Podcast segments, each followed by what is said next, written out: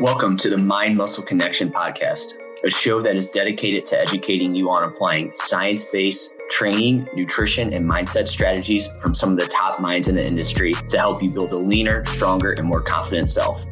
I'm your host, Jeff Hain. Let's dive in.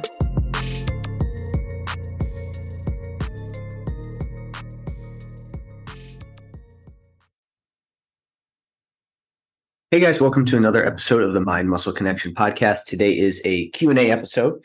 So I have three questions I'm going to go over. Now, before I dive into those, here's just some ways you can support the podcast. First, leave a rating and review for the podcast. I know you can do it on Apple. I'm not sure if you can review on Spotify or rate. I think you can give it a star. I'm not sure. But if you listen on Apple, if you could, that would be super helpful so more people can find this podcast. I have my email list where I just send out current content, content for the week. So that way you don't miss anything. And then any other offers or specials that I may have at any point will be on there. And then lastly, my one-on-one coaching. If you're somebody that is looking for body transformation, or you're just looking to take your training nutrition to the next level, it's for you. If you want more information, the link is in the show notes and you can find out more information there. Also, if you have any questions on it, you can always reach out on Instagram, which, speaking of, follow me on Instagram as well, JeffH91_. All right. So let's dive into the question. So again, if you follow me on Instagram, these are questions I get weekly. I do 2 to 3 Q&As a week. And then, if you follow me, you can just enter in the questions, and I'll take, the ones that I like the most for the week and do this Q&A. So first question I got is how to keep good insulin sensitivity during a bulk. Again, with bulk, we can call it a building phase, massing phase, whatever you want to call it. So insulin sensitivity is just basically how receptive your body is to insulin, right? So when you're insulin resistant, you can just think of this as like your body's just not going to utilize the nutrients you give it as well. So this is where you'll just kind of see things just seem to be a little bit tougher. So good insulin sensitivity, again, is just going to allow your body to just utilize the nutrients you give it much better. So we want to make sure that we are relatively insulin sensitive throughout this process. And so when you're trying to gain weight, here's some things you want to look at, because again, if your insulin sensitivity is poor, this is likely going to show up as like, you're going to start to see, like, for any amount of weight you gain, you're going to see more fat gain versus muscle, right? So when insulin is poor, that's where you'll start to see that. And this is where, a lot of times building phases fail, is because of that, right? People's methods are off and they end up gaining more body fat than they want. So we want to make sure that our body's sensitive to insulin. And again, that will make things easier. And this is going to partition a little bit more of that weight gain to muscle versus body fat. So some things that we can do to maintain good insulin sensitivity during a building phase. And also with this too, the longer let me dive into this. Let me cut back. So, all right. So ways that we can keep insulin sensitivity high during a building phase. Maintain a moderate to high level of physical activity. So, anywhere from like 8 to 10K plus is going to be solid. You don't have to hit 8 to 10K, but making sure you keep your physical activity levels up is going to be super helpful here. I've fallen into the trap in the past where I would be like, hey, I'm going to build. So now I'm just, I'm trying to gain weight. So I'm not going to do any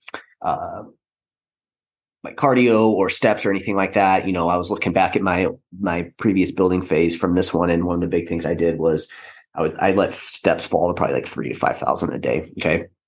And again, I think that just comes down to, I was always under the impression that, anything outside of building muscle is not going to be good. We just got to rest and recover and not do anything. But, in turn, by keeping by letting your physical activity levels drop, you're going to, increase insulin resistance and decrease insulin sensitivity. So we want to make sure we're staying active throughout this process when you're trying to build muscle.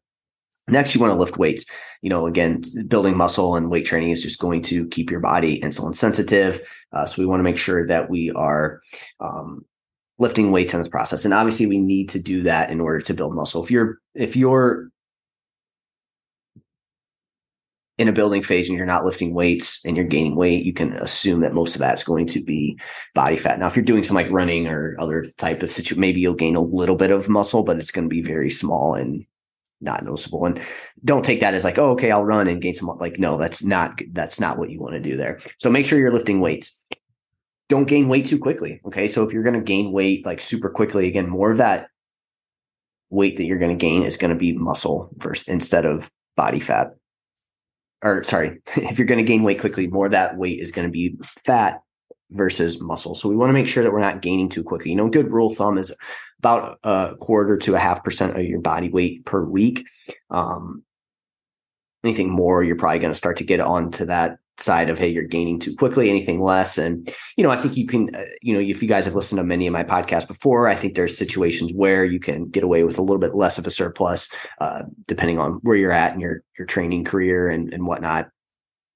But, you know, anything north of that, that's where you're going to start to run into, okay, now we're probably gaining weight too quickly. And we're going to see that insulin sensitivity go down at that point.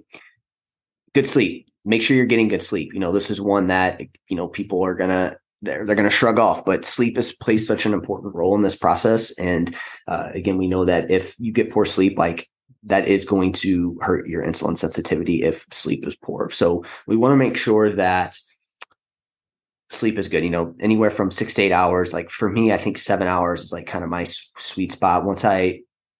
I think everyone's like, oh, I can get away with less sleep. But, you know, most people need to get a good amount of, most people need to get 6 to 8 hours. You're probably not that person that can get less than that.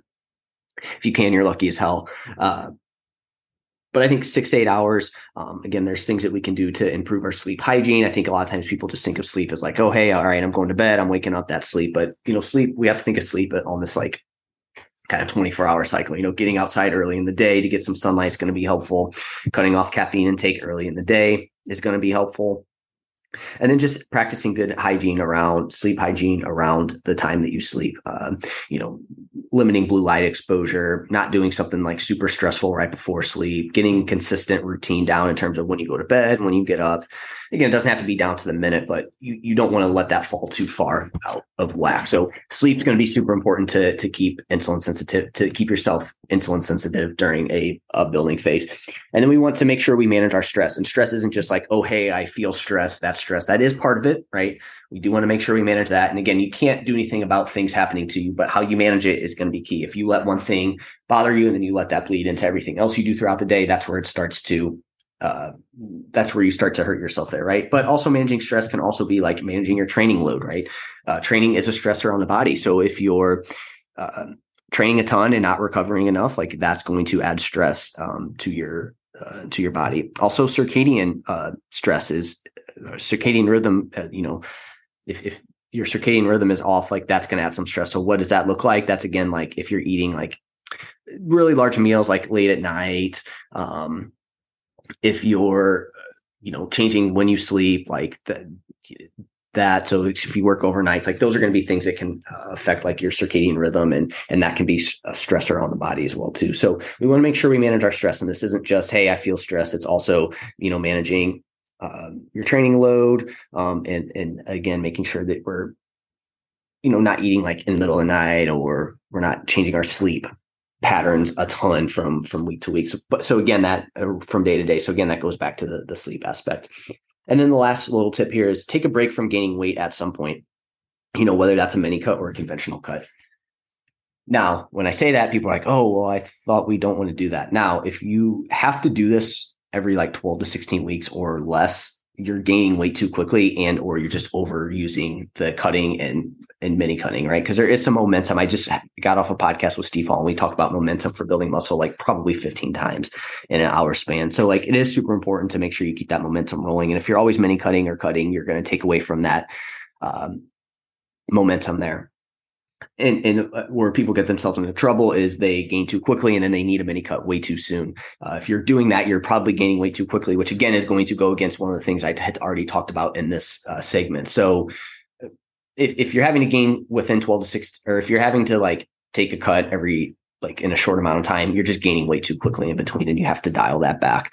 But, we don't want to go years, months, like we don't want to go years on end without getting into like a deficit at some point, because at that point, you know, the more weight you gain, your insulin sensitivity is going to trend down with that over time. It's not like you gain 5 pounds and all of a sudden it's gone. It's like, again, if you gain it slowly and whatnot, you're going to be in a good position there. And also, like, you know, managing your stress, getting good sleep, lifting weights, maintaining a moderate level of physical activity, you're going to be fine there. It's just when you go super quick and then you also are not getting good sleep, that's where you're going to start to see this run into trouble. And also, I'm not sure if anyone follows him, but Dr. Peter Fitchin, I've had him on the podcast a couple of times. He kind of messaged me on this question that I put, and he said, you know, this is probably the biggest thing that he sees with men in terms of building muscles. Like, they just gain too quickly and then they feel like they need to do a mini cut. And we kind of talked about it. We went back and forth on this, and it was, you know, we came to the conclusion that you probably are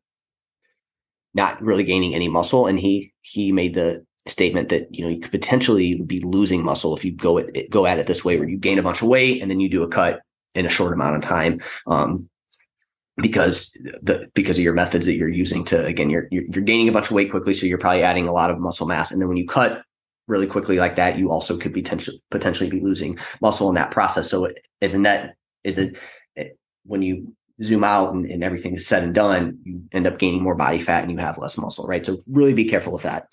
So hopefully that was helpful there on that question. So let's go to the next one. How relevant is carbohydrate timing for body comp? And the person that asked this excluded peri-workout. So peri-workout being like around your workouts. And basically what they were trying to get at is like, is eating later at night like kind of bad for suboptimal for body composition? So I want to make this point clear. So for building muscle or losing body fat, which is body comp related, total daily carbohydrate intake is most important by a long shot. So that has to be priority number one. If you're eating in an excess of carbohydrates, which in turn leads to an excess of calories for the day, it doesn't matter when you eat those, like that's going to be stored as body fat over time. Again, if we're trying to build muscle and you're doing those things I talked about earlier, maybe some of that is muscle. So total daily carbohydrate intake is most important. What I will say on here too is, like, you know, in terms of like timing around your workouts, like it probably is going to help your workouts. And I know that wasn't the point of this question. I'm going to get to my like main answer here. You know, putting more of your carbohydrates around your workout is going to probably be better. But again, because of the, like, if you're trying to add some muscle and lose body fat, the type of training that you're going to be doing for that, you don't necessarily need to as long as you hit your carbohydrate intake for the day, your glycogen stores will be good to go. You don't have to like, oh, hey, you have this window where if you don't get it in right after your workout, you're going to be screwed. And, you know, all of a sudden now it's going to negatively impact your workout, right? So long as you, again, hit that number throughout the day, that's most important there. Now I would say, where carbohydrate timing is super important is when you have like two workouts in one day. That's where you would need to make sure that you're getting some carbohydrates in between those workouts. Other than that, you know, you should be good to go. Now, I would say the biggest thing here with this is really try to avoid biasing most of your carbohydrates like late at night and or right before bed. And this isn't like all of a sudden it's just going to store as body fat.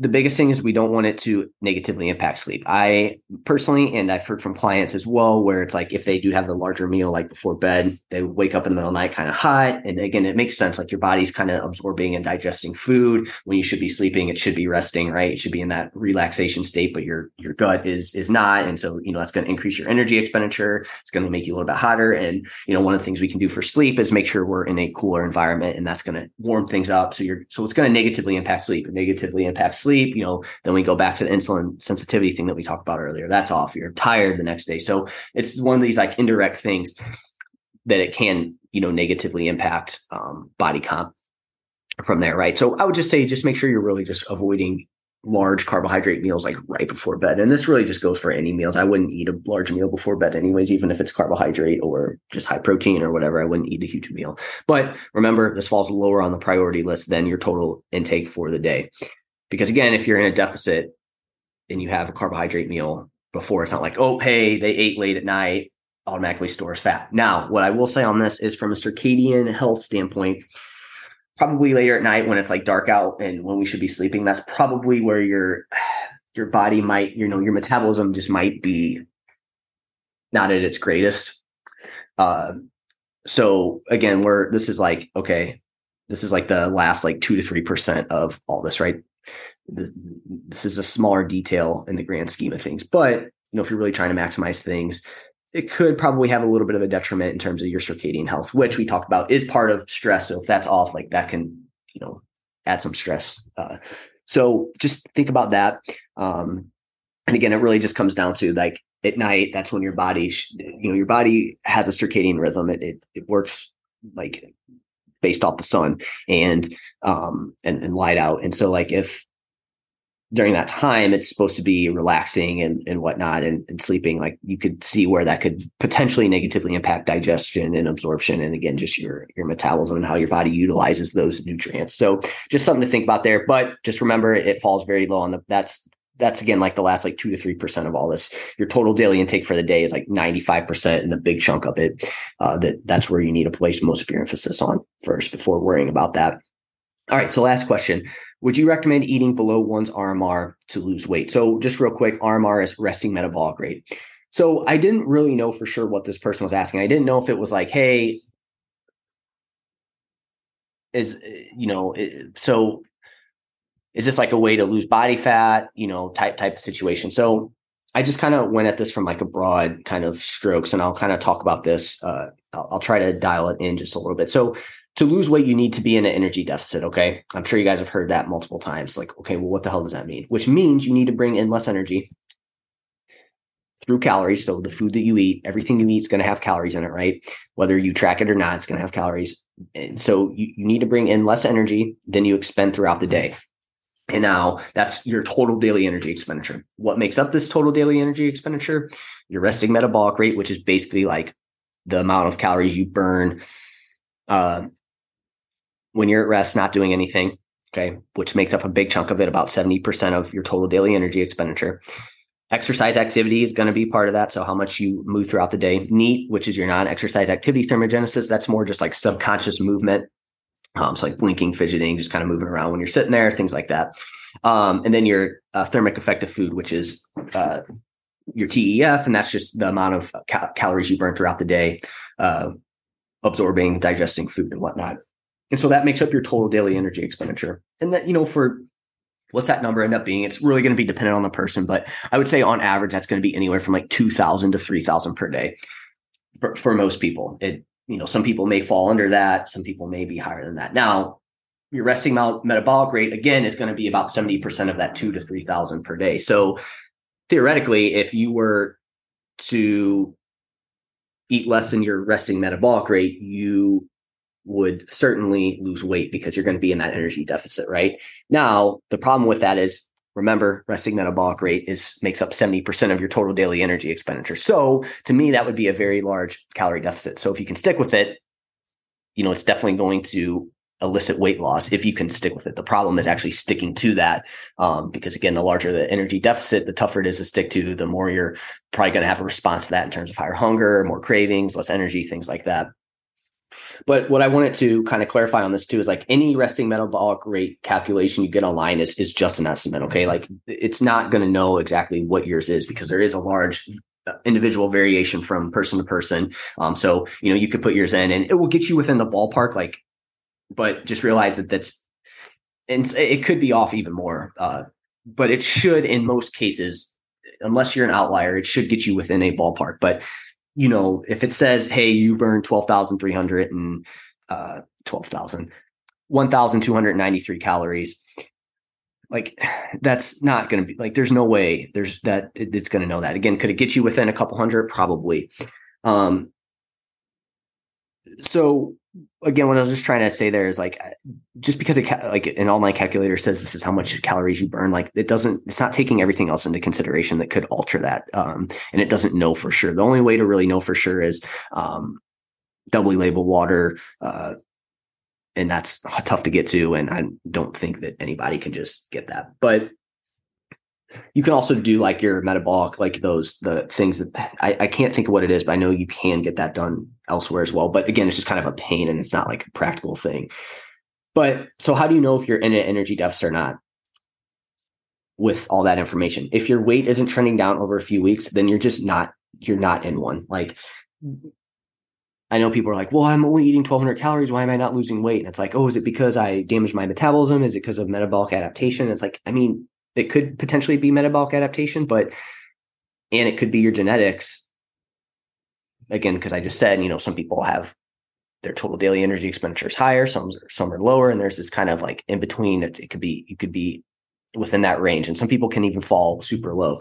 So it could be that, but chances are you're just not adhering to that calorie deficit that you think you are. And that's why you're not trending, you're seeing your weight trend down. And this isn't like, oh, hey, you're a bad person for that. It's like, it's just freaking hard to do in today's world.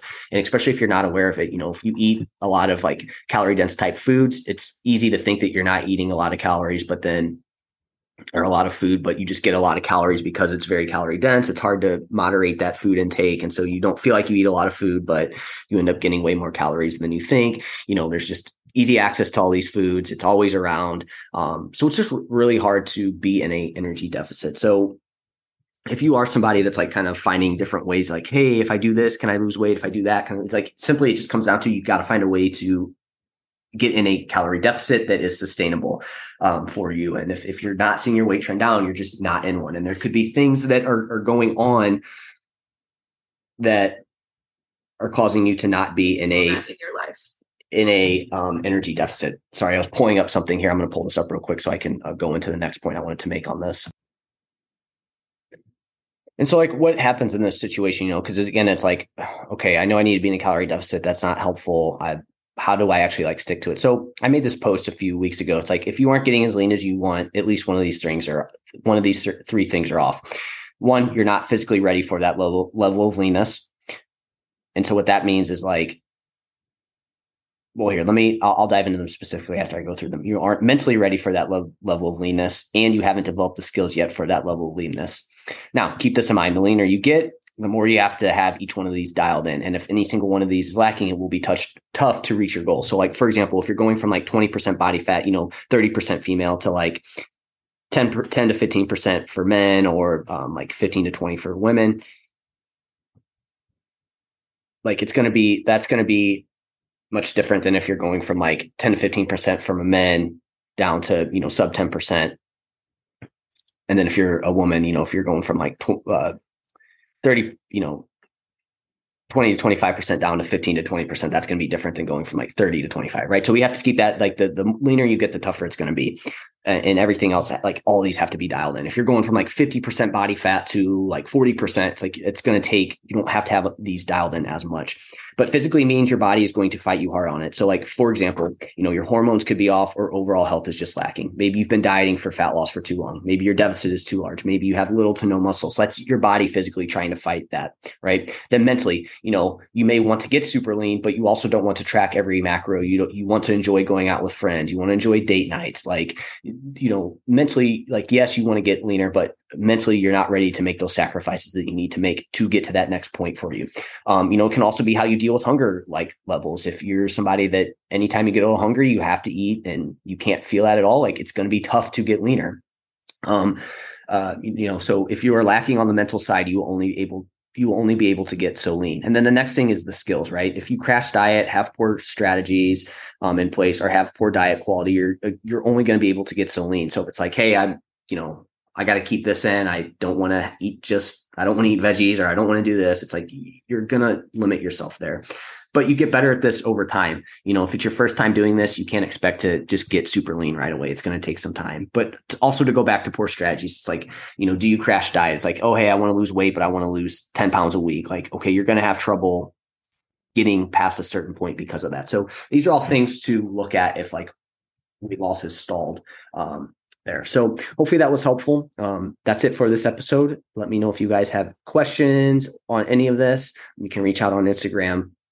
But make sure next week that, you know, if you like these questions, ask some questions so I can potentially get yours on here as well and go into a little bit more detail. That's what I like about this. I can go into a little bit more detail than I can on Instagram. So that's it for now, guys. And I will talk to you sometime this week.